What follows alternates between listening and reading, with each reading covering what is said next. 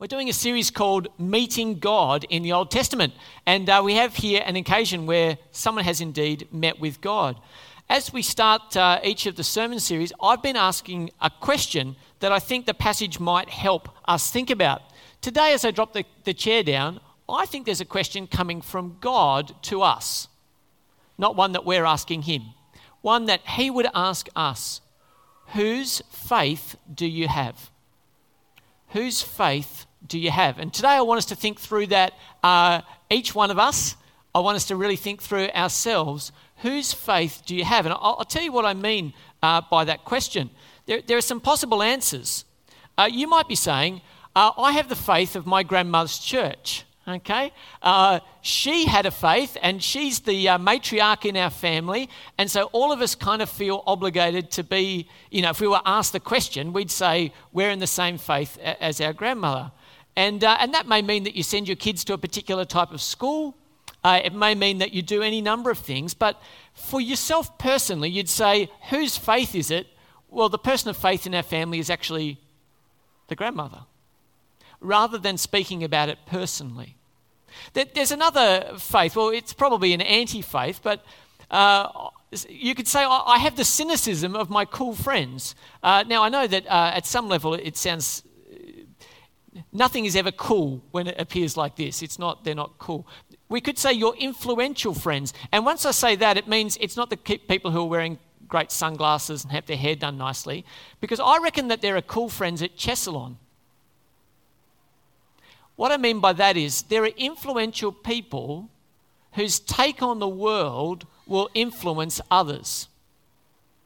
Happens in retirement villages, happens in high schools, happens in workplaces, may even happen in your friendship circles. And so it may not be acceptable in this group of friends that you hang out with at the moment. It may be that it's weird to be a Christian, and the, the influence, if it was running in one direction, might be more towards being people who would be largely cynical uh, towards the church and towards God. A third option, I think, is uh, whose faith do you have? Well, my, my answer is the census answer. Uh, do, you know the census stats, don't you? Do you know how, what percentage of Christians there are in Australia according to the last census? Does anyone know? You're going to love this number 61%. That's why we see them all at church on Sunday, is that right? I think the latest stats say there's between 3 or 4% of Australia are in church on a Sunday. But 61% of us will say that we are Christians. That's what we'll say on our, on our census answers. Quite extraordinary, isn't it? So, what I want to ask us today is whose faith do you have? Do you have a census answer? Do you have the influence of your friends? Do you have a grandma's faith? Do you personally have a faith? We're going to struggle with that uh, today as, uh, as we look at, this, uh, look at this question. Does the faith of someone else really help you? So, if the answer is anyone other than yourself, other than my faith, does it actually make a life changing difference? And I would answer for you no, it doesn't. It never can. If it's somebody else's faith, it will never help you when push comes to shove. So, let's have a look. I'd like you to meet Jacob and Esau, although I could have written up there Esau and Jacob. If you don't know these two brothers, very famous, uh, in the Bible, and uh, I want to give you their story very quickly. Here's three bits about them.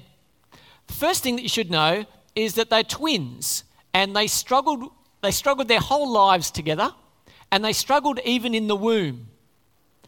And Esau was born before Jacob. Two brothers, Jacob and Esau. Incidentally, one of them was hairy, but that's a bonus piece of information. Struggle is the first thing you should know. Second thing you should know is about soup. Okay? Jacob uh, was born second, but he's a cunning guy. Esau, he was born first, and he was a man with a big appetite and loved being outdoors. He came back one day and he said, I'm famished. I could eat, I think he sort of said, I could eat a horse. And his brother goes, Well, I've got some beautiful stew here. And he goes, I want that. I'd do anything for that. And his brother, who was very conniving, said, Well, if you're so hungry, why don't you give me your birthright as firstborn child?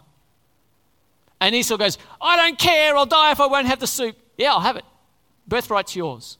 So his brother tricks him out of being the firstborn in his family for a bowl of soup. Important data point at that. The third thing that we should know is that uh, when their father Isaac, the son of Abraham, who we met the other week, is old and dying, he's blind and he's looking to give a blessing to his eldest son, to pass on the blessing of Abraham to his eldest son. And uh, he says, Son, I want you to go out and catch something and bring me back some beautiful meat. We'll make it into a stew and I'll bless you. Their mum, who likes Jacob more than her eldest son, overhears this. Sends her boy in with a meal that she makes for him while his brother's out hunting, dresses him in his brother's clothes, put goat skin on him so he feels hairy, goes into his blind father and says, I'm here, father. Please bless me. And dad goes, Hey, you sound like my older son. Come a little bit closer. Touches his hands, feels the goat hair, and smells his coat and goes, Ah, this is my, this is my son. Gives him all the blessings that he's received from Abraham. And then Jacob ducks out. Meanwhile, his brother comes back in and goes, Here I go, Dad, I'm ready. Give me the blessing.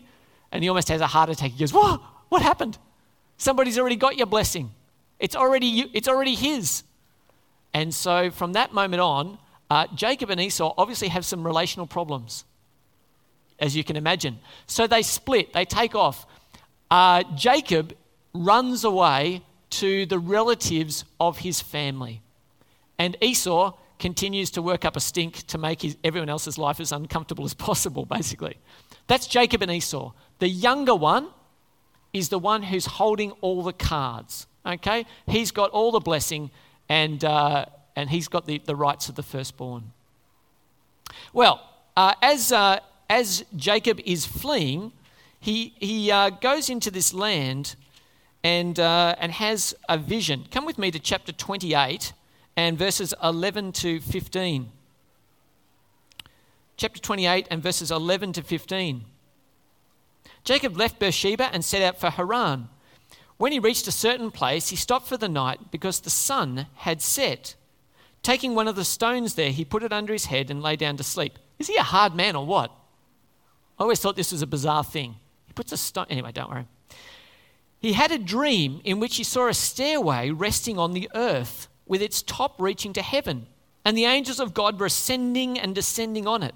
There above it stood the Lord, and he said, I am the Lord, the God of your father Abraham and the God of Isaac. I will give you and your descendants the land on which you are lying. Your descendants will be like the dust of the earth, and you will spread out to the west and the east, to the north and to the south. All peoples on earth will be blessed through you and your offspring. I am with you and will watch over you wherever you go, and I will bring you back to this land. I will not leave you until I have done what I have promised you. Now, that is a pretty good promise from God, isn't it? Talk about meeting God. It's open slather. I want you to look up at the screen because these are about to get uh, important for us. Uh, God said to Abraham, I will give you a land, I will give you offspring, and I will make all nations on the earth blessed through you. Land, offspring, blessing. These blessings that were made to Abraham, reiterated to Isaac, are now being told to Jacob firsthand by God. He's saying, It's through you. You're my man. I'm going to do this incredible work through you. And as if that wasn't enough, that's pretty incredible, isn't it? So, so it's like he's saying, Hey, Rob, I've just picked you out of all the people in the world, and every person on the planet is going to be blessed through you. It's pretty good, isn't it? Yeah, great. Thanks, Rob, for being a good sport. Uh, here's, here's the thing, though. Once, once we start thinking about it like that, it does sound incredible, doesn't it? Wouldn't you say? Everyone on the whole face of the planet is going to be blessed through this one person. How will that happen? Well, because his descendants will be like the dust on the, on the ground, multiplied. Quite incredible. And then to top it all off, here's the extra blessing that God gives him. He says to him, he says to him, I am with you and watch, will watch over you wherever you go. How brilliant is that? So God wraps these incredible these incredible promises in this protective promise of his presence. I will be with you. Extraordinary. Why, why wouldn't you be excited about that? And so, at one level, Jacob is excited about that. Uh, if we look at the next couple of verses, verse 16, when Jacob awoke from his sleep, he thought, Surely the Lord is in this place, and I was not aware of it. Do you remember the picture of the stairway? It's interesting. I talked about angels before, didn't I? It's a very strange picture, isn't it? The, the stairway between heaven and earth. The best I can make of it is that here is a connection. Here's a point where heaven touches earth, and the messengers of God are being sent out in this place. And so the picture is this place connects earth with heaven. A couple of things come from that just very briefly. God is concerned with the world and he doesn't stay at a distance. He sends his messengers into the world. That's beautiful. Okay? Secondly, there is actually some access from earth to heaven, even if it's only angels ascending and descending at this point. There is access to heaven. It's not remote. God isn't distant, He's connected uh, with the earth. So he looks, he wakes up and he goes, Surely God was here and I wasn't aware of it. Uh, he was afraid, verse 17 says, and he said, How awesome is this place? Uh, not in the kind of slang of Australian vernacular at the moment. Oh, that's awesome. I think he means, I'm terrified. God is here. Awesome, full of awe, okay? This is none other than the house of God. This is the gate of heaven. Wow, pretty significant at that point, isn't it? So he's afraid, but the next thing he does, um, early the next morning, Jacob took the stone he had placed under his head and set it up as a pillar and poured oil on top of it. Now, something I was reading uh, through the week was suggesting that, that to set up a pillar was kind of like a, a, an obelisk uh, thing. You know, it, it would stand up tall like this. And so it wasn't just like my pillow sized rock. No, no, no, no, because that's not very magnificent, is it, really? But that he had levered up this rock that he'd been lying on and poured oil on the head to say, This place needs to be marked. This place, you need to remember this place. This is a, a, significant site. And some people have argued that he was clearly very strong if he was able to set it up on his own. Interesting. The third thing I want you to see, those, if you'd heard those promises, God says, I won't leave you, I'm going to be with you until all these things have been accomplished. Jacob's response, Sure, God, I'm onto it. Well, it's a little bit different to that. Have a look at verse 20. Then Jacob made a vow saying, If God will be with me and will watch over me on this journey I'm taking, and will give me food to eat and clothes to wear, so that I return safely to my father's household, then the Lord will be my God, and this stone that I've set up as a pillar will be God's house. And of all that you give me, I will give you a tenth. I think it's completely intriguing that uh, Jacob decides how much he'll give God. Do you see that? God, I'm going to honor you, and I'm prepared to give you a tenth. Whatever you give me, I'll give back to you a tenth. It's, it's incredible, isn't it? He's, he, he sets the terms. The other thing I think it is, I've got up there the if. He says, If you do this for me, God, then you'll be my God. Can you see that? It's all being done on his terms. It's all being done on his terms. So I just want to think through some things from this, this little bit here. Uh, Jacob, uh, you might not know what his name means. Uh, his name means deceiver. Uh, can you guess why so far? Uh, Bethel, the name that he, he gave the place, means house of God. Uh, this is complete bonus. Bethlehem, Beit Lechem, Lechem is bread, Beth is house, house of bread. Beth El, El is God, house of God. Cool? Okay, very good. Now we all know. Uh, the response what's his response to being in Bethel? Well, his response is I'm going to put up a memorial, I'm going to move on. See you later. If I'd found the gate of God, what might you do? Might just kind of hang around here a little bit, see what I can learn, see if I can meet God again. Nope, thanks God, checked in, I've got a stone here. It'll wait until you keep your end of the bargain, and then I might come back and call it the house of God. He makes a memorial and moves on. Who's he trusting in? I think it's pretty clear, isn't it? His own strength and cunning. His own strength and cunning has so far won him his birthright and the blessing of Abraham. and he's not doing too badly, so I don't need anything else. I'm just going to keep going on my own strength and cunning. Whose faith is he talking about? Well, interestingly, God introduces himself to, uh, to Jacob as the God of Abraham and Isaac. And so I think at the moment, he would say, It's my dad's faith. It's my dad's faith. Well, let's talk about strength and cunning. We don't have time to read uh, the intervening chapters, uh, chapters 29 to 31, but if you want to find a great story about a guy who just, it's two swindlers having an arm wrestle, essentially. Uh, Jacob goes to see his, uh, his relatives and comes across a man called Laban.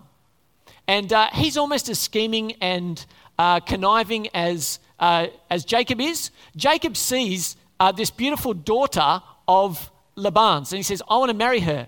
And, and he says, I'll do anything for you. I'll work seven years for you if you give me this girl. Right? One of the best lines in the whole of the Old Testament. I just love it. It says, But they seemed as only a day to him because of his great love for her. Isn't that beautiful? So, so he works for seven. He works for seven years. Now, on the night of the wedding, apparently, I, it's not all in the details here, but on the night of the wedding, it seems he gets drunk. Seems that way. I'll tell you why. Because it says when he woke up in the morning, oh, she's got a she's got a sister. Rachel has a sister called Leah. She's the older sister. And Jacob's in love with the younger sister, right? Anyway, they have the wedding, and it says, In the morning, there was Leah. Do you get the inference here, ladies and gentlemen? Uh, he hadn't known what he was doing. And so, and he said to his father in law, What have you done for me? What, what, what have you done to me here? And he goes, Well, it's not right. Our custom is that we actually make sure the elder daughter's uh, married before the younger one. So we just thought we'd take care of that for you. Uh, if you want the other one, you'll have to um, work another seven years for me. Which he does. It is a battle of swindlers. It's amazing. Anyway, in the intervening period, Jacob multiplies his wealth and riches. As he looks after this man's flocks, he builds his own flocks. And eventually he has flocks upon flocks, he has servants, he has riches without number. Laban's household is blessed because Jacob's there. But at the same time, Jacob's a deceiver and he's getting by on his cunning and on his strength. Eventually, it gets to be too much tension in the house, and he decides, actually, I really need to go. And because he's a really nice guy, he told his father in law that he was going. No. He waited until his father in law was shearing sheep.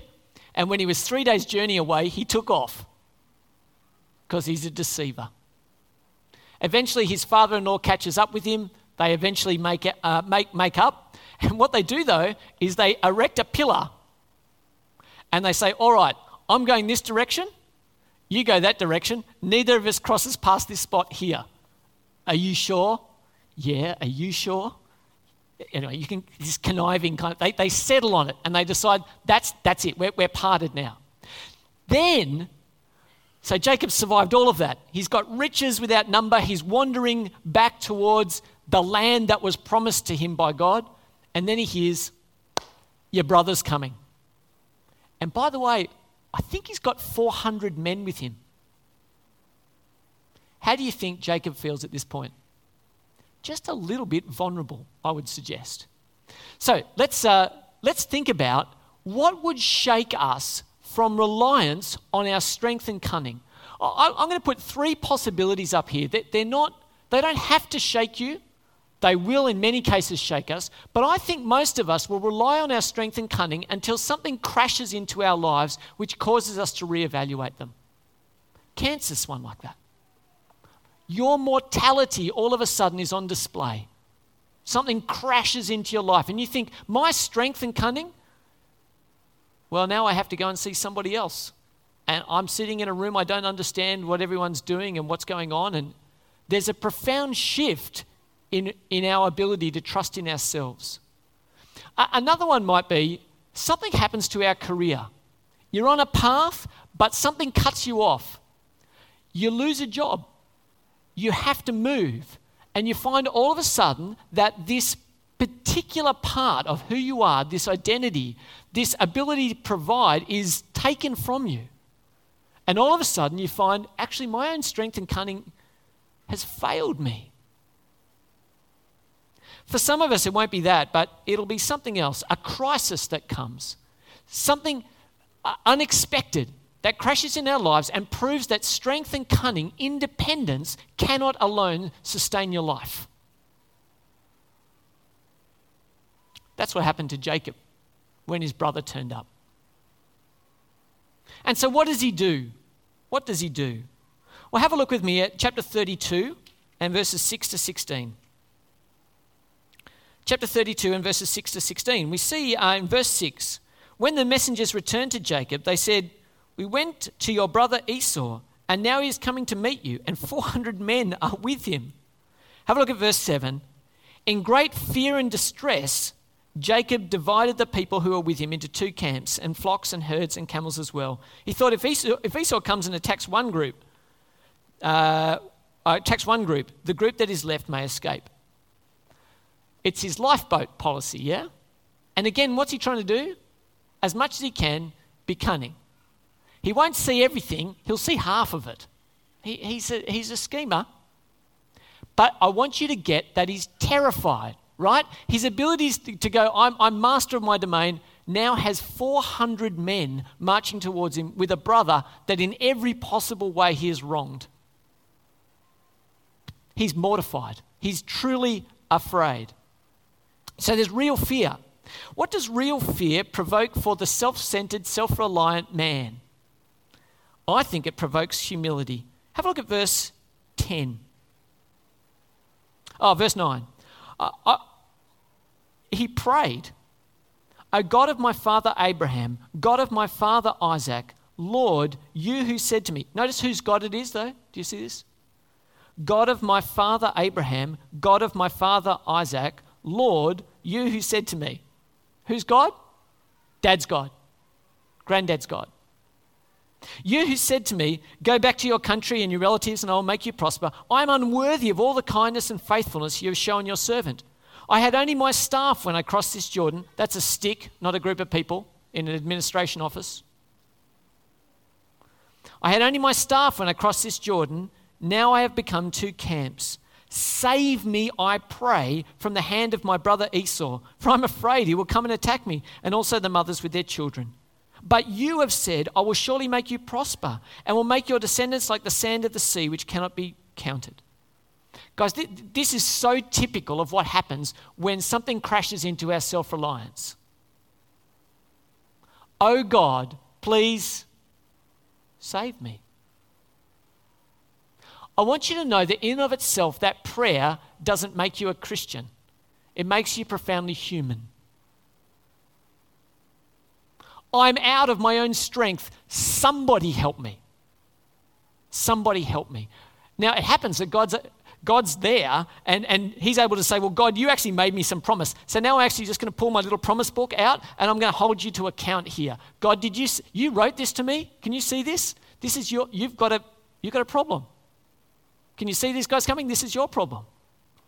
So I think, though, the best thing about it is it shows him humility. Actually, my strength and cunning didn't give me everything I have. Guess where they came from? Now, if we were in a different type of church at this point, I could say, okay, everyone say, my, you know, I, I won't do that to you. But I want you to think did, did the stuff that you've got right now come from your strength and cunning, or is it the gift of a good God? Amen? That's a huge change, though. Because if it's my strength and cunning, it's mine to do with it what I want. It's also what I'm trusting and relying in. But if it's God's, I have to turn to the one who gave it to me, yeah? And so he prayed and he asked God. Something extraordinary happened in response. Uh, this, I love this illustration. Uh, whether the thing that he wrestled with had wings, I don't know, but all the artists seem to love putting wings on this person that he struggled with. Have a look at verses uh, 22 uh, to 29. That night, Jacob got up and took his two wives, his two servants, and his 11 sons and crossed the ford of the Jabbok.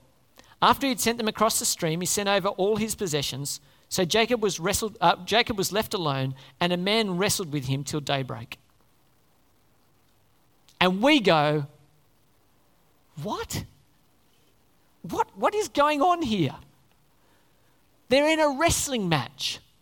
And we immediately think it cannot possibly be anyone else other than a man because verse 20, 25 says, When the man saw that he could not overpower him, what? Now, remember I told you that Jacob was a strong bloke? I reckon he was a really strong bloke. And whatever the thing was that he met, which at the moment we don't know, he was physically, they're wrestling, he's physically unable to overpower him. That's extraordinary. When he saw that, however, so we're, we're thinking, I oh, said it's a man, right? Jacob's in a wrestling match with a man because he can't overpower him. But then I want you to see what happens next. Have a look. Uh, he saw that he couldn't overpower him, verse, uh, middle of verse 25. He touched the socket of Jacob's hip so that his hip was wrenched as he wrestled with the man. So here's a guy who we're thinking, no power here, just being overcome by Jacob. And what he does is he goes, Oh! That's unusual, isn't it? He, he touches his hip and it's wrenched and he's weakened. In fact, you can't wrestle very well if you've got a, a messed up hip, it's the part of your strength. And so he robs him right here. And how does he do it? Not through superior strength, he just touches him. And then it's quite incredible. As the day is breaking, I think we see, first of all, that Jacob is maimed. His strength is robbed in the wrestling. He's maimed. Whoever it is he's wrestling with takes his strength from him with a touch. He's maimed. But then something even more amazing happens. Uh, the man says, Let me go, for it is daybreak. But Jacob replied, I will not let you go until you bless me. I love him. He's so persistent. Not, even though I'm just I, I imagine he's now just hanging off the bloke, but he's not letting him leave. A bit, bit like my kids sometimes. They, they, grab around your leg, you know, and you kind of drag them across the floor. I, I imagine he's like that. I'm not going to let you go. Even though I'm in pain and agony, I don't have any strength, I'm not going to let you go until you bless me. And the man asked him, What is your name? And Jacob, he answered, which means what? Do you remember? Deceiver. What, what's, what's your name? Deceiver. Then the man said, Your name will no longer be Jacob, but Israel. He's maimed, and now he's named. You, you are not deceiver anymore. That doesn't define who you are. Your new name is Israel. Your new name is Israel because you have struggled with God and humans and have overcome. Yeah, so, so, who gets to touch a man and disable him? Who gets to name a man? Who stays when he's pleading for a blessing? It's not another man, is it? It can't possibly be. And so Jacob said, Please tell me your name. You've just given me a new one. Can you tell me your name? But he replied, Why do you ask my name? So he blessed him there. The one he was wrestling with blessed him wasn't just a good idea, it was from God. And we know that it was God and not just a man. Have a look at verse 30. I want you to see this. Here's the evidence. So Jacob called the place Peniel, saying, It is because I saw God face to face, and yet my life was spared. The sun rose above him as he passed Peniel, and he was limping because of his hip. Therefore, to this day, the Israelites do not eat the tendon attached to the socket of the hip, because the socket of Jacob's hip was touched near the tendon. Jacob says, I met God. And he means it not just in a metaphor, he's got a wrenched hip. I imagine that he, that he limps for the rest of his life as a permanent reminder you will not rely on your strength. He is weakened by God for his good and for his humility. And so he limps off to meet his brother. It's quite extraordinary. And God is very gracious to him, and his brother is really well disposed to him, and they don't kill each other, and they have a wonderful reunion, and they embrace each other. Uh, you saw that he sent all that cattle up ahead just because I did my homework. I tried to work out how much it would cost to send that cattle today. I don't know how much the trucking would cost, But I put the market value at $411,000. The stuff he sent ahead to his brother. So he said, Brother, I'm terrified of meeting you, but here's 220, here's, here's 50, here's 30, here's 20, here's 400 grand's worth of blessing. Please don't kill me. And because God had humbled him and looked after him, because he actually acted probably wisely, his brother didn't kill him. And Jacob and Esau are reunited before Jacob continues to the promised land. What do we see from this account? Well, Jacob's name gets changed to Israel. Israel means struggles with God. Now, it's so important to see this. His name from now on will be I am the one who struggles with God. And that name hangs over the people of God. What is the name of the people of God? Strugglers. You are wrestlers with God. That is the name over the whole of Israel's history from now. Wrestles with God, struggles with God. A God you'll put your hand to, an encounter with this living God will change your life. You won't escape unscathed. You cannot walk away proud. Your name wrestles with God. Peniel means face of God. The response? Well, he actually stops and he worships. He worships God. And we'll have a look at that in a second because I believe he's now decided that this is the God who is his. The God I got to grips with, the God who wounded me, is actually the God who is my God. It's his faith now. Have a, have a look at 33, 18 to 20. Have a look at this. After Jacob came from Paddan Aram, he arrived safely at the city of Shechem in Canaan, that's the promised land, and camped within sight of the city.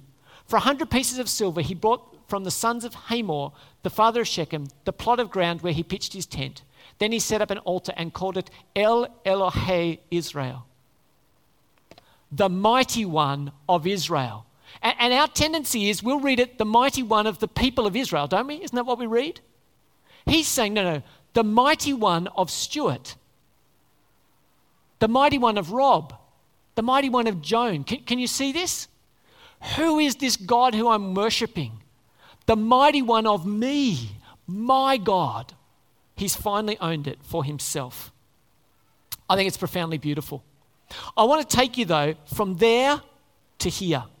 And so we get from this Old Testament story. Here's the Old Testament laid out like this. Here's the New Testament. We saw that we're moving from creation to new creation. We've seen sin marking that story. We've seen the promises made to Abraham have now been reiterated to Jacob, his son. But we want to work out how do we get all the way across to Jesus in the New Testament? Well, here's what I'm proposing.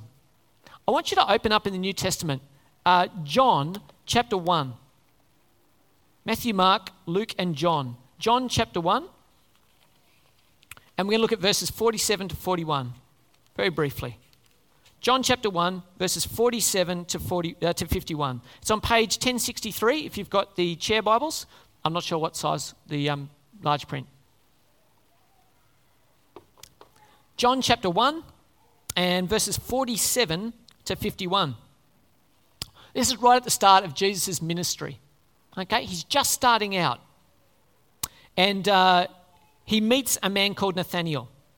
Uh, verse 47 When Jesus saw Nathanael approaching, he said to him, Here truly is an Israelite in whom there is no deceit. How do you know me? Nathanael asked. Jesus answered, I saw you while you were still under the fig tree before Philip called you. Then Nathanael declared, Rabbi, you are the Son of God, you are the King of Israel. Jesus said, You believe because I told you I saw you under the fig tree. You'll see greater things than that. He then added, Very truly, I tell you, you will see heaven open and the angels of God ascending and descending on the Son of Man. Now, that is possibly one of the most cryptic bits in the New Testament until we have this story in mind. I want to very briefly connect Jesus to Jacob for us, and then I want to say to us, Is it your faith? Have a look at this. I want to suggest to you that in the story of Jacob, there was a gateway and there was also a wrestling match. The gateway was called Bethel, the house of God. The wrestling match happened at Peniel, the face of God. That's what that meant. What I want to suggest to you that Jesus is saying here is Jesus himself is Bethel and Peniel. He is the gateway to heaven, and He is meeting God face to face. When you meet Jesus, you meet God face to face. When you meet Jesus, you meet the one who would serve as the stairway from heaven to earth, the one on whom the angels would ascend and descend, because Jesus in himself would connect us with God. Jesus is Bethel and Penuel together. What does that mean for us? It's all about Jesus. Here's the thing to get the blessing from Jesus, guess what? You don't have to wrestle, you don't have to scheme, but you have to acknowledge that you're weak and you need saving. See, Jacob was rich beyond all number. But it wasn't until he faced the prospect that he would lose everything that he cried out to God. Jesus stands to forgive us, give us a new hope, give us a fresh start. But it will only be possible for us if we'll call out for it. He stands ready to save the weak, but he will leave the strong to their own devices. So, whose faith is it for you today? Is it self and strength? Self and strength. Or is it wrestling and weakness? I acknowledge my weaknesses. I acknowledge everything is from your hand and not just from my own strength. Or are you saying, I own it, it's mine?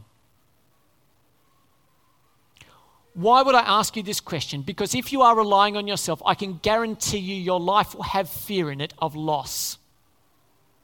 And you will be trying to work out some way to manipulate God, money, people to give yourself security. Promise you. Fear. The way you can know you're trusting in the living God is because the, the road through weakness and wrestling is to peace. Jacob went in front of everything else that he'd been sending and went and fell before his brother because he knew that the God who would never leave him or forsake him had not left him or forsaken him. And so he cast himself on the mercy of his brother because he knew God was there with him. How will you know if you're trusting in yourself or in God? The only path to peace is trusting in Him. And so, what I want to ask you this morning is this If you're trusting in your own strength, are you certain it will hold? Are you certain your strength will hold? I want to ask the, the people who've been trusting in God for a long time are you too good to be called Israel? Will you resist the wrestling, the path to strength that comes through weakness? Are you too good to be called Israel? Let me pray. Heavenly Father, I ask that those here who know that they're trusting in things and resources that are their own, Heavenly Father, I pray that the paralyzing fear of losing that might cause them to call on you and find the offer of hope and faith and forgiveness. I pray for those of us who live a pretty Christianity that wouldn't want to get into a wrestling match with God. Father, I pray, even as I'm experiencing it at the moment, that the wrestling and the exposing, exposing a weakness may actually cause us to lean heavily on you, Father. I pray, Father, that we wouldn't be too proud to be weak. I pray that we wouldn't be too proud to call on you and to find you to be our strength. I pray, Heavenly Father, that we might proudly bear the name Israel as people who struggle with you. We ask these things for Jesus' sake and in his name. Amen.